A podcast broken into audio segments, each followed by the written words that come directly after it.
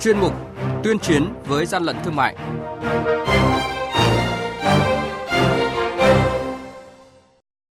Thưa quý vị và các bạn, Cục Quản lý Thị trường Thừa Thiên Huế bắt giữ 12.000 gói thuốc lá lậu. Hà Nội tiếp tục phát hiện kho sách giáo khoa các cấp bị in lậu làm giả. Công tác bổ nhiệm cán bộ quản lý thị trường làm chặt chẽ đúng quy định sẽ là những thông tin sẽ có trong chuyên mục tuyên chiến với gian lận thương mại ngày hôm nay. Nhật ký quản lý thị trường, những điểm nóng Thưa quý vị và các bạn, sáng qua cơ quan chức năng Thừa Thiên Huế trong lúc tuần tra lưu thông trên tuyến quốc lộ 1A thuộc địa bàn xã Lộc Thủy, huyện Phú Lộc đã phát hiện xe container biển kiểm soát 29C28958 kéo theo rơ móc biển kiểm soát 29R 50305 do tài xế Phan Ngọc Anh, trú tại tỉnh Quảng Trị điều khiển có dấu hiệu quá tải.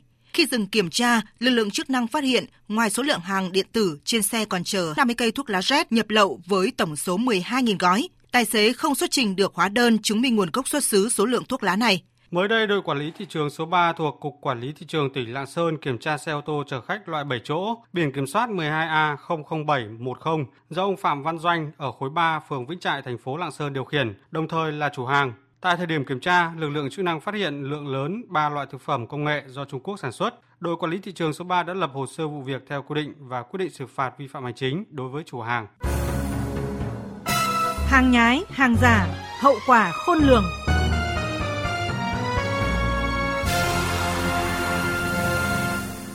Thưa quý vị và các bạn, khoảng 40.000 đĩa tiếng Anh các loại, hơn 30.000 sách giáo khoa cấp 1, cấp 2, cấp 3 mới đã bị in lậu và làm giả sách của nhà xuất bản giáo dục Việt Nam vừa được đội quản lý thị trường số 24 thuộc Cục Quản lý Thị trường Hà Nội tiến hành phát hiện và kiểm tra. Theo tiến sĩ Nguyễn Đăng Quang, nguyên phó tổng giám đốc nhà xuất bản Giáo dục Việt Nam, sách không qua kiểm định, kiểm tra rất dễ xảy ra sai sót mà thường gặp là mờ chữ, mất nét. Điều đó có thể sai hẳn ý nghĩa thể hiện. Điều này rất nguy hiểm nếu được tung ra thị trường, gây tổn hại tới học sinh.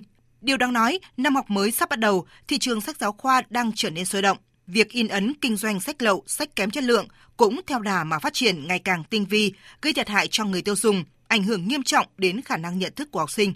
Chính vì vậy, người mua cũng nên tự bảo vệ con em mình, tẩy chay sách lậu bằng cách tìm mua sách ở những nhà sách, hiệu sách có uy tín. Quý vị và các bạn đang nghe chuyên mục Tuyên chiến với gian lận thương mại. Hãy nhớ số điện thoại đường dây nóng của chuyên mục 038 857 7800 và 0945 131 911. Chúng tôi xin nhắc lại các số điện thoại là 0388 577 800 và 0945 131 911 sẽ tiếp nhận ý kiến, phản ánh, kiến nghị, tin báo của các tổ chức cá nhân liên quan đến gian lận thương mại, hàng giả, hàng nhái. Tuyên chiến với gian lận thương mại phát sóng trong thời sự đồng hành sáng thứ ba, thứ năm và thứ sáu hàng tuần.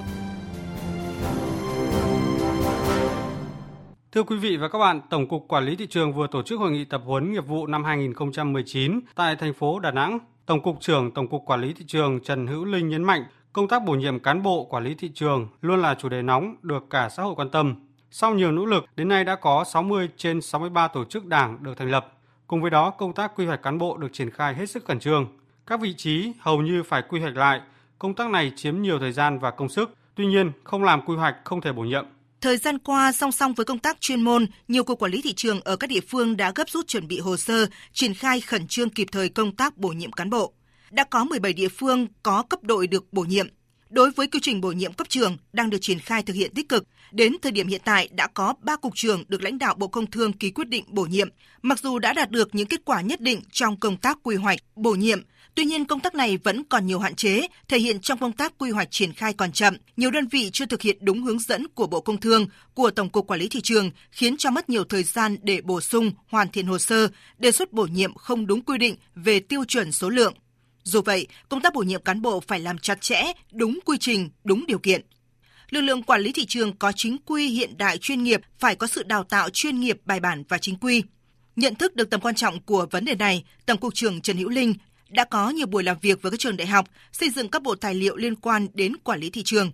Kỳ vọng đến năm 2021 mở ngành đào tạo về quản lý thị trường đầu tiên. 3 đến 4 năm nữa sẽ có sinh viên ra trường mang ngành quản lý thị trường.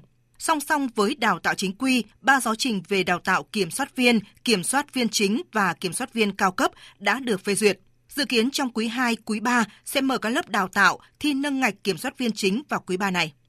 Công tác thanh tra kiểm tra được thực hiện nghiêm túc và kịp thời. Đặc biệt những tháng đầu năm nay đã có sự chuyển biến rõ rệt về tác phong, lề lối làm việc, thái độ ứng xử của đội ngũ cán bộ công chức trong toàn lực lượng. Sự kỳ vọng của người dân trong công tác chống buôn lậu, gian lận thương mại, hàng gian hàng giả đối với Tổng cục Quản lý thị trường là rất lớn.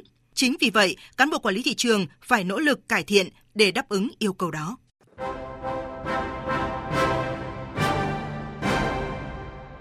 Chung tay chống hàng gian, hàng giả, bảo vệ người tiêu dùng.